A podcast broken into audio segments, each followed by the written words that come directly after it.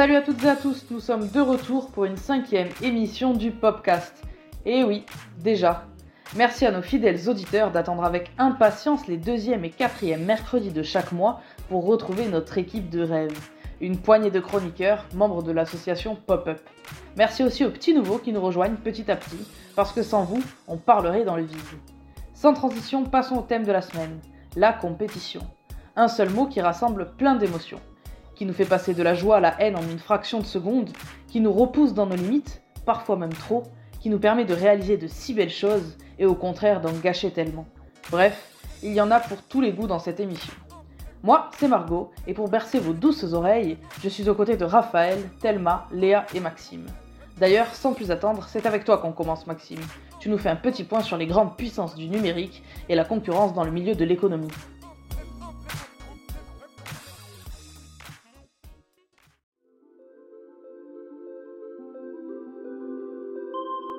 Ah les GAFA. Impossible que vous n'ayez jamais entendu cet acronyme désignant les géants du numérique américain. Mais pourquoi inquiète-t-il? Pourquoi on en parle si souvent? Pour plusieurs raisons, mais notamment parce que rien ne semble pouvoir freiner leur croissance. La concurrence ne semble pas exister pour eux. Et pourtant, en économie, la concurrence est nécessaire. Elle permet d'encourager l'innovation, elle permet aussi de faire baisser les prix pour les consommateurs et elle permet d'augmenter la diversité des produits accessibles sur un marché. Maintenir une concurrence saine et loyale entre des acteurs économiques est donc nécessaire. C'est ce qu'on appelle le droit à la concurrence, et il est garanti par un ensemble de lois et de règlements. Il n'y a pas si longtemps, les GAFA étaient encore des start-up, et elles ont profité de l'essor du numérique et d'Internet, d'ailleurs toujours en cours. À tel point qu'elles sont devenues titanesques et ont maintenant le quasi-monopole sur leur marché. Parmi les lois qui régulent les pratiques anticoncurrentielles, il y a la loi antitrust. Elle sanctionne ce que l'on appelle l'abus de position dominante, qui est un comportement visant à éliminer, contraindre ou dissuader tout concurrent d'être présent sur un marché. C'est abuser de son pouvoir pour par exemple fixer n'importe quel prix, soit très bas pour tuer toute concurrence s'il en reste, soit trop haut pour maximiser leur profit, mais aussi faire du refus de vente, faire de la concurrence déloyale ou de la rétention d'informations.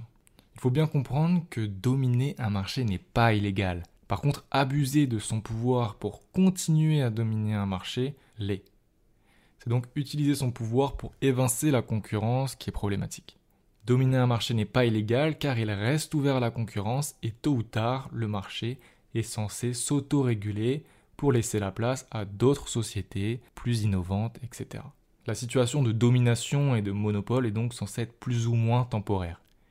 Par contre, une société qui domine excessivement et trop longtemps un marché finit à terme par freiner la croissance. C'est rare, mais si c'est le cas, comme avec les GAFA, il est important de vérifier si elles n'usent pas de pratiques anticoncurrentielles qui les rendraient indétrônables. Les GAFAM pèsent aujourd'hui plus de 8000 milliards de dollars en bourse, c'est environ trois fois le PIB français. Si le confinement a été dur pour certains, pour les GAFA, c'était du pain béni. Durant les premiers semestres de 2020 seulement, les GAFAM ont affiché en moyenne 45% de chiffre d'affaires en plus. Et puissance rime avec pouvoir. Leurs moyens financiers sont tels qu'ils peuvent tout acheter, et donc tout corrompre. Leur influence sur le monde à toute échelle est énorme. Ce qui les protège encore aujourd'hui, c'est leur égide de sociétés privées, bien qu'elles tendent à développer une autorité à part entière devenir indépendante. On peut donc se demander où se cachent vraiment les limites des lois, de la morale ou de l'éthique. La surpuissance des GAFAM inquiète de plus en plus car elle va jusqu'à menacer la souveraineté des États. Que faire en effet s'ils deviennent plus autoritaires et plus puissants que les lois? On a même vu récemment les réseaux sociaux bannir le président des États-Unis de leur plateforme, dont Facebook. Où s'arrête donc le pouvoir des GAFA Nous sommes tous à l'origine de leur puissance. Elle nous inquiète, mais pas assez pour ne pas se réjouir de notre nouvel iPhone 12, 13, 14 ou de la simplicité d'un achat sur Amazon. Il y a donc un engouement bien réel de la population pour ces plateformes et leurs services, mais ce n'est pas simplement parce qu'ils nous séduisent que nous les choisissons. C'est aussi parce qu'on ne connaît pas tellement de concurrents. Ils se sont faits si essentiels dans nos vies qu'il est difficile de les bouder.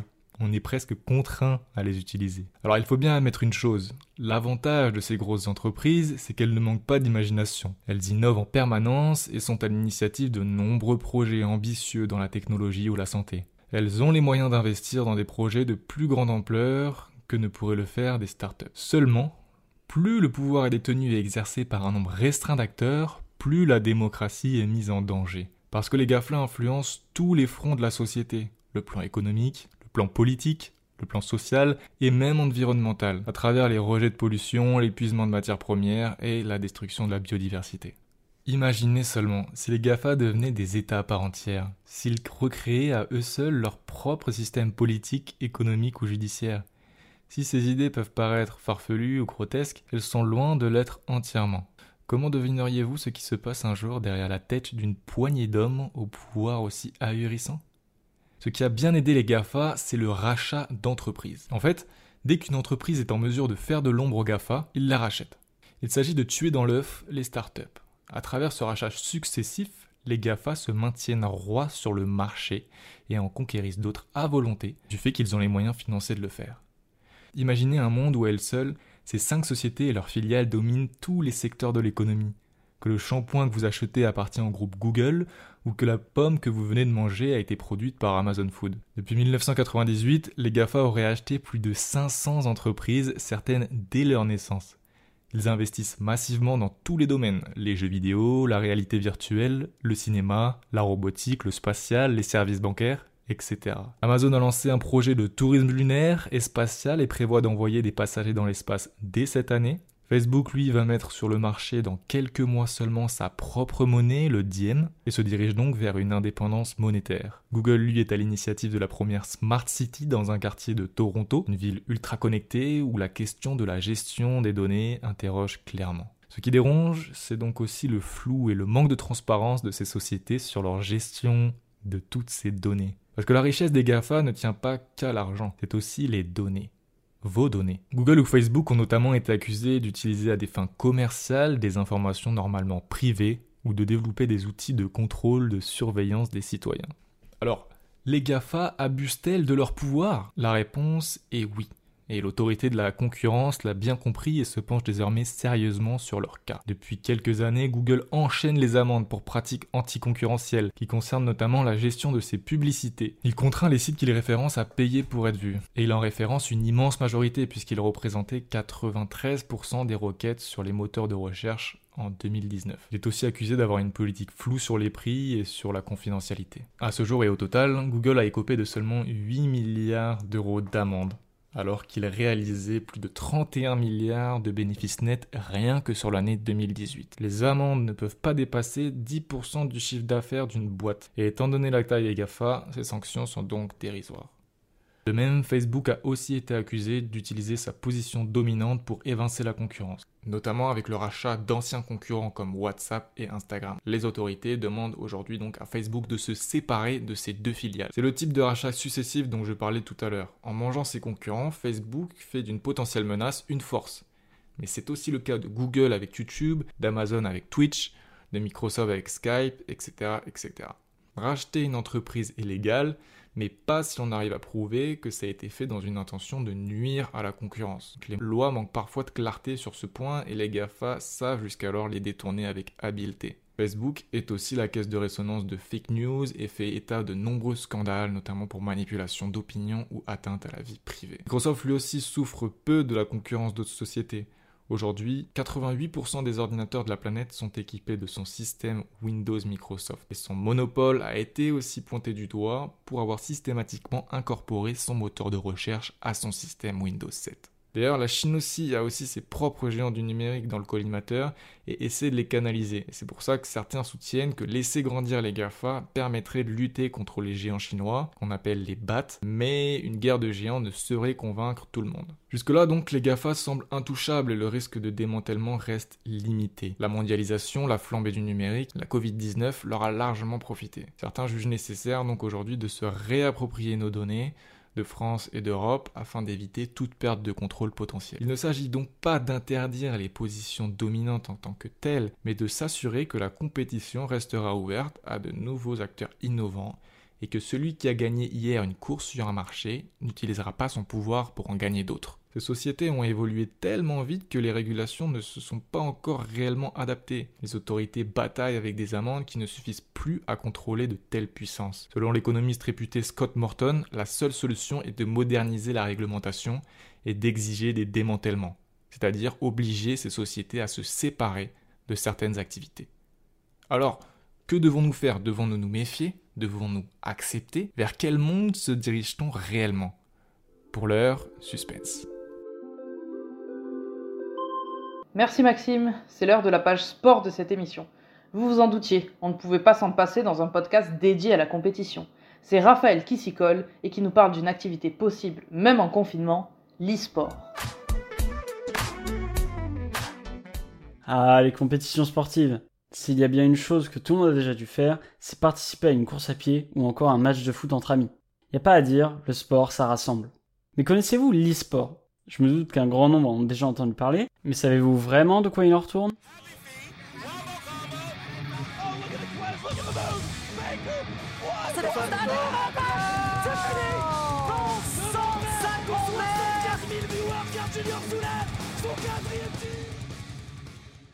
L'e-sport est le nom donné à la pratique du sport électronique. Bon, je vais éviter de vous perdre tout de suite. Ici, on parle de jeux vidéo. Le jeu vidéo, au fil de son existence, a vu grandir avec lui différentes communautés de joueurs, que je nommerai de cette manière. Les joueurs occasionnels, voyant dans le média une chouette activité divertissante à faire tout seul ou avec des amis. Les joueurs amateurs du média, un peu comme des cinéphiles, mais pour les jeux vidéo. Ici, on parle de passionnés, autant du point de vue de l'histoire du média, des artistes travaillant dans le domaine, ou encore des univers montrés dans les différentes œuvres. Et enfin, ceux dont nous allons parler aujourd'hui, les compétiteurs. Mais d'abord, revenons un peu dans le passé. Retour vers le passé.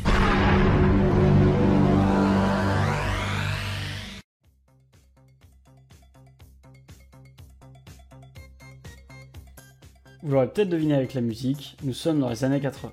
Le jeu vidéo existe déjà depuis 30 ans avec des jeux comme Oxo ou Space War qui dès leur création faisaient affronter deux adversaires. Pour le premier dans un jeu de morpion et pour le second dans des batailles spatiales. Vous l'aurez compris, les premiers jeux qui ont rendu succès à l'époque sont bien les jeux dits compétitifs. Pour preuve, l'un des jeux les plus connus n'est autre que Pong, petit jeu simulant une partie de tennis avec seulement deux rectangles blancs de chaque côté de l'écran, une balle blanche carrée et une ligne pointillée au centre pour représenter le filet. Mais bon, vous devez vous dire, c'est bien beau tout ça, mais pourquoi les années 80 Eh bien c'est très simple. À l'époque, nous sommes en plein âge d'or du jeu d'arcade.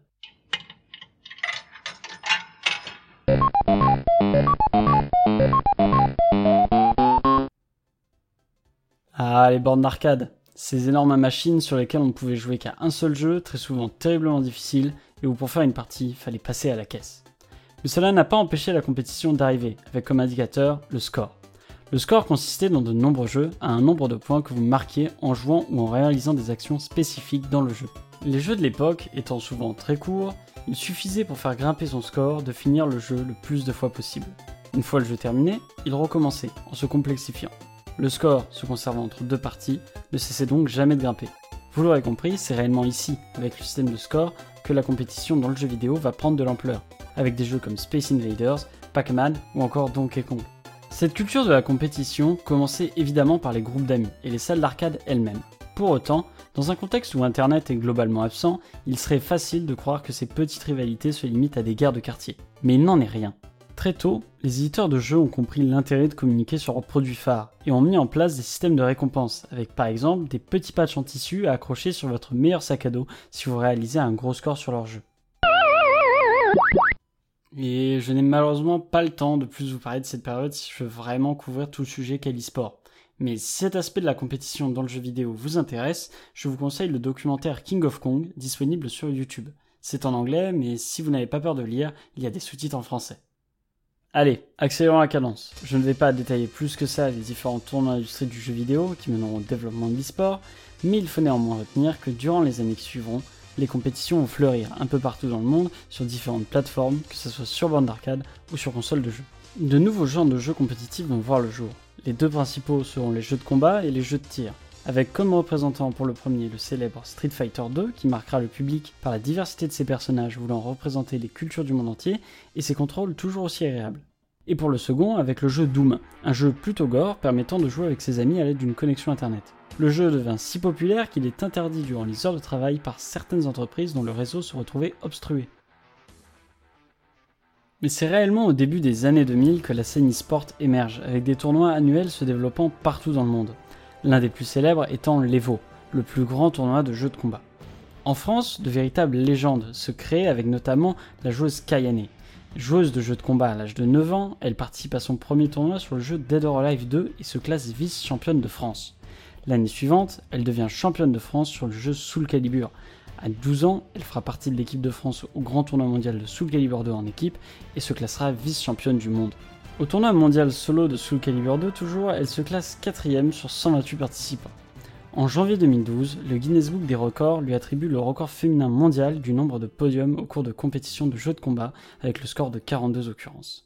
Et des légendes, les scènes compétitives vont en voir naître, que ce soit sur les jeux de combat, des jeux de tir ou encore sur le genre désormais maître dans le domaine de l'e-sport, le Multiplayer Online Battle Arena ou juste MOBA avec son fer de lance League of Legends.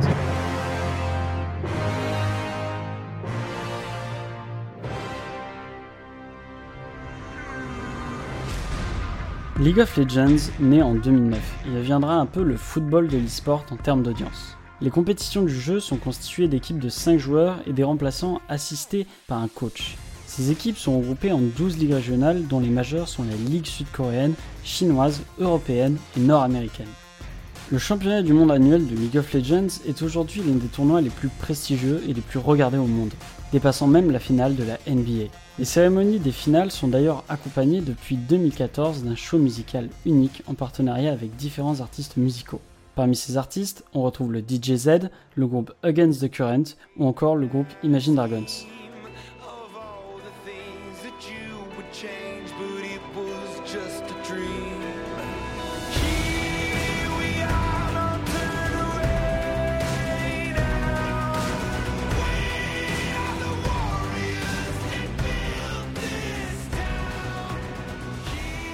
La finale de 2018 a battu le record d'audience avec près de 100 millions de spectateurs. En raison de son succès, les scènes d'e-sport se sont imposées et sont désormais largement perçues comme un événement olympique potentiel, faisant déjà partie du programme des Jeux asiatiques de 2022. Alors évidemment, vous vous en doutez, les joueurs de ces jeux ne sont plus des petits étudiants déboursant tous leurs sous dans des salles d'arcade. Il s'agit de compétiteurs sponsorisés par des grandes marques ayant comme objectif de devenir les meilleurs de leur catégorie. Des véritables athlètes s'entraînant d'arrache-pied, mentalement et physiquement, pour arriver à supporter la pression psychologique des événements ainsi que les déplacements à travers le monde entier pour participer au tournoi. Les joueurs se doivent d'être en pleine forme et se doivent aussi de soulever les haltères entre deux sessions de jeu. Euh, là, tu fais quoi comme exercice là? Alors là, je travaille en élévation verticale à 70% de ma force car l'excentricité du deltoïde permet d'augmenter l'élasticité en 4x12 charge à dégressive en superset, supinateur évidemment. Et toi? Ah bah, moi je bosse essentiellement euh, l'exercice du muscle. À ces compétitions très médiatisées par les éditeurs s'ajoutent d'autres compétitions, beaucoup moins conventionnelles, sur des jeux qui n'ont pourtant au départ aucun aspect compétitif, les speedruns. Les speedruns sont des contre-la-montre dont l'objectif est de finir le plus vite possible un jeu. Alors oui, je sais, dit comme ça, ça peut paraître étrange. Il s'agit d'une pratique n'ayant aucun équivalent dans les autres médias. Je vois mal quelqu'un réaliser un contre-la-montre sur un film. Les runners, oui c'est comme ça qu'ils s'appellent, sont à l'instar des joueurs pros de League of Legends de grands compétiteurs. Souvent, pour terminer un jeu, ils n'hésitent pas à le décortiquer coin par coin afin de trouver un moyen d'éviter plusieurs longues heures de jeu. En traversant les limites d'un niveau, ils arrivent parfois à atteindre le prochain, voire la fin du jeu. Bon, vous vous demandez peut-être, mais la crise sanitaire n'a-t-elle pas eu d'impact sur les compétitions? Et là, je peux vous répondre simplement que non, pas vraiment. Les tournois ont simplement eu lieu en ligne, grâce aux différents modes de jeu multijoueurs en réseau des jeux compétitifs, à l'exception des compétitions de certains jeux de combat. En bref, l'e-sport se porte plutôt bien avec des recettes mondiales qui devraient atteindre 1,17 milliard de dollars en 2022. C'est un milieu qui ne cesse de se développer et qui n'a pas fini de faire parler de lui. Merci Raphaël pour ce grand tour d'horizon. J'ai eu des crampes au pouce rien qu'en écoutant ta chronique. J'espère que vous n'avez pas rage quit parce que ce serait dommage de rater la chronique cinéma de Thelma. Il est possible que le mot compétition ne vous évoque pas le cinéma, Et pourtant, c'est le thème de ma chronique. C'est pas vrai Ça va être hallucinant. Oh Bill, Bill. Mais d'abord, un petit extrait musical pour vous mettre dans l'ambiance.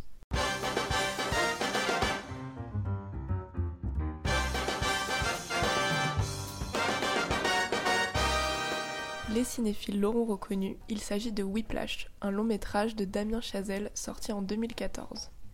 Pour planter un peu le décor, le film retrace le parcours d'Andrew, un jeune étudiant au conservatoire de musique de Manhattan, interprété par l'acteur Miles Taylor, qui va tout faire pour se faire une place et intégrer le prestigieux orchestre de Terence Fletcher, joué par J.K. Simmons. Loin d'être un film descriptif, Whiplash est une réelle immersion dans le monde du jazz et dans ses recoins les plus sombres. Le personnage d'Andrew est particulièrement intéressant car il semble se métamorphoser tout au long du film et de sa progression musicale. Garçon peu sûr de lui et discret au début, il va se transformer en véritable compétiteur prêt à tout pour réussir. Sa soif de succès quasi maladive lui fait repousser toujours plus loin ses limites physiques et mentales. Ce qui semble être une passion au début du film finit par ressembler à un combat continuel contre les autres et contre lui-même.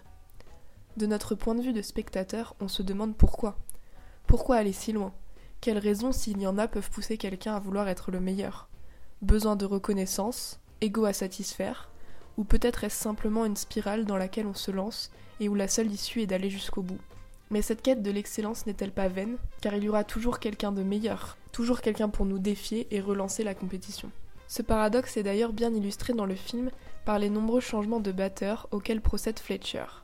Son but est clair, montrer aux élèves que leur place dans l'orchestre n'est pas acquise et inciter leur esprit de compétition pour qu'ils se surpassent. Malsain ou stratégique, à vous de juger. Mais finalement, la compétition qui semble écraser toutes les autres est celle qu'Andrew entretient avec lui-même et qui le pousse à travailler sans relâche, faisant couler sang et sueur sur ses baguettes. Cet esprit de compétition qu'il possède déjà au début du film est exacerbé par un professeur tyrannique et malsain qui ne fera qu'accentuer son désir de perfection. Tout le film tend à décrire la relation ambiguë qui se joue entre les deux personnages. Si Fletcher se montre bienveillant et amical à certains moments, c'est pour mieux manipuler Andrew et le détruire psychologiquement la seconde d'après. Fidèle à son titre de chef d'orchestre, il dirige le jeune homme à la baguette à coups d'insultes, d'humiliation et de violence physique. If you deliberately sabotage my band, I will fuck you like pig. Now, are you a rusher, or are you a dragger, or are you gonna be on my fucking time? I'm gonna be on your time. Mais au fil du film, Andrew prend de l'assurance et tente d'imposer son propre tempo. L'élève dépassera-t-il le maître? Je vous laisse le découvrir. Et si l'on pourrait penser que la tyrannie du chef d'orchestre rapprocherait les musiciens, il n'en est rien. Entre méfiance de se voir piquer sa place et coup bas pour humilier les autres, la compétition semble avoir effacé toute entente entre élèves. Loin d'être moral, ce film nous interroge sur le principe même de compétition. On dit souvent qu'elle est source de dépassement de soi, qu'elle nous aiderait à donner le meilleur de nous-mêmes. Mais la limite est fine entre compétition et individualisme. Et il arrive souvent qu'en gravissant les échelons du succès, on soit contraint d'écraser ce qui se trouve sur notre passage. Comme l'a écrit la radio TSF Jazz dans un article dédié à ce film, Whiplash dit toute la solitude qui peut parfois surgir d'une musique aussi collective que le jazz. Et pour cause, le personnage principal, anti-héros par définition, est loin d'échapper à la règle. Obsédé par son ascension, il n'hésite pas à mettre les autres batteurs sur la touche. Si le film est une fiction, il permet tout de même de refléter une réalité peu connue, mais bien présente dans ce type d'école. Le réalisateur a d'ailleurs cherché à retranscrire sa propre expérience de batteur au sein d'un conservatoire. Il confie dans une interview cette pression constante entre les élèves. Ce jazz band, c'était la chose la plus importante du monde. C'était comme la guerre. Et, et si, si, on ratait, c'était comme la mort. Quoi. Donc il fallait, euh, il fallait vraiment euh, toujours être euh, le meilleur. Cette quête de recherche du génie vaut-elle vraiment la peine quand elle implique de briser d'autres vies par la même occasion? On peut avoir de l'art très très beau, une beauté dans l'art, dans la musique, qui vient de la souffrance, quoi, qui vient de la brutalité, qui vient de l'art très humaniste, qui vient de l'inhumanité. Adoré mais controversé, le film a reçu trois Oscars et deux nominations. Et on comprend bien pourquoi. Scène rythmée par le tempo, lumière dorée à l'image des cymbales, Whiplash est une sorte de huis clos musical qui nous plonge dans l'obsession de son héros pour le jazz. Le spectateur vit chaque moment de stress, de torture physique et de déception comme s'il y était. On finit épuisé d'avoir retenu notre souffle tout du long, mais croyez-moi, l'expérience en vaut la peine.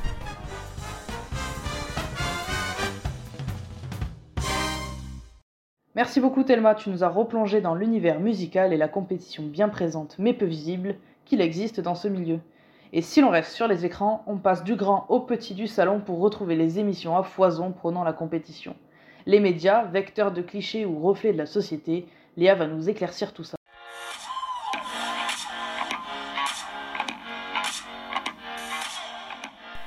Salut à toutes et à tous. Aujourd'hui, le thème du podcast, c'est la compétition. Moi, je vais l'aborder à travers la médiatisation de la compétition, à travers euh, les, les émissions télé. Donc la compétition, elle est omniprésente dans la société. Elle est plutôt un moteur d'ambition, de motivation ou un obstacle, un poids dans nos vies. Chacun a son avis sur la question. Cette compétition entre différents individus, bien qu'elle soit intériorisée par une majorité de personnes, elle est très souvent source de mal-être, liée à la comparaison sociale qui s'opère naturellement, donc inévitablement. Elle est d'ailleurs très largement retranscrite à travers les émissions télévisées fleurissent au petit écran. Pour la plupart, euh, regarder une émission est l'ordre du divertissement, mais inconsciemment, elles peuvent faire naître des complexes chez chacun de nous. Des complexes euh, liés à de nombreux aspects de nos vies, notre quotidien, notre personnalité, nos valeurs, nos qualités, nos compétences, que l'on estime à travers une comparaison systématique avec les autres, ce qui entraîne souvent un esprit de compétition d'ailleurs. Force est de constater que ces émissions de télé-réalité, sous forme de compétition, où se jugent, se critiquent et se notent les participants, sont clairement intégrées dans la programmation de nombreuses chaînes de télévision majeures, TF1, M6, W9. Souvent, c'est une mise en compétition de personnes, de talents, de matériel, euh, donc forcément, on la ressent sur notre situation professionnelle, humaine et physique. Qui n'a jamais vu ou au moins entendu parler de 4 mariages pour une lune de miel, Bienvenue chez nous, Chasseurs d'appart, Ninja Warrior, Les Reines du shopping mais parce que ces émissions proposent des programmes qui s'intéressent au domaine de la vie quotidienne, donc comme la recherche de logement, la cuisine, la mode, le sport, les locations de vacances, des sujets qui en fait euh, concernent la majorité de personnes, surtout la classe moyenne populaire. Mais l'exemple le plus connu, c'est évidemment la télé-réalité, notamment les émissions qui mettent en scène des personnalités au physique bien sélectionnées, dans le but de faire monter l'audience, bien évidemment. hein. En 2019, une étude britannique euh, révélait que 24% des jeunes de 18 à 24 ans se sentent encore plus complexés en regardant des programmes de télé-réalité. Donc euh, forcément, après avoir suivi pendant quelques mois ces personnes à la télé, euh, notre réflexe est inévitablement celui d'aller les suivre sur les réseaux sociaux. Et le terme de comparaison sociale prend alors tout son sens ici. C'est un comportement que nous avons tous, mais avec l'avènement des réseaux sociaux, ce phénomène s'est largement accentué. On devient analyste de leur vie, parfois en l'idéalisant, parce qu'ils montrent ce qu'ils veulent montrer, leur dressing, leur maison luxueuse, leur sortie VIP, leur attirail de beauté en tout genre, hein. maquillage, produits de beauté, chirurgie. Chez les personnes influençables, hein, souvent jeunes et non averties sur ces questions, ils développent euh, inconsciemment un esprit de compétition, un mimétisme, une quête d'identité à travers des modèles euh, créés par la société de consommation. Et si l'estime de nous-mêmes reposait sur des modèles qu'on nous transmet à longueur de temps à travers les écrans. Par exemple, la cuisine. Elle concerne de nombreuses personnes. Dans la société, elle est présentée non plus comme de la création, mais principalement en termes de performance, et notamment sous forme de concours avec des récompenses, des prix divers, des classements, instaurant l'idée de vainqueur, de gagnant et de perdant au sein d'une activité professionnelle. Je pense euh, un dîner presque parfait, top chef, le meilleur pâtissier. On élimine les moins forts et on glorifie les meilleurs. Et c'est le cas le cas dans de nombreux domaines, hein, au sein des grandes multinationales, dans les agences de marketing, de communication, de publicité.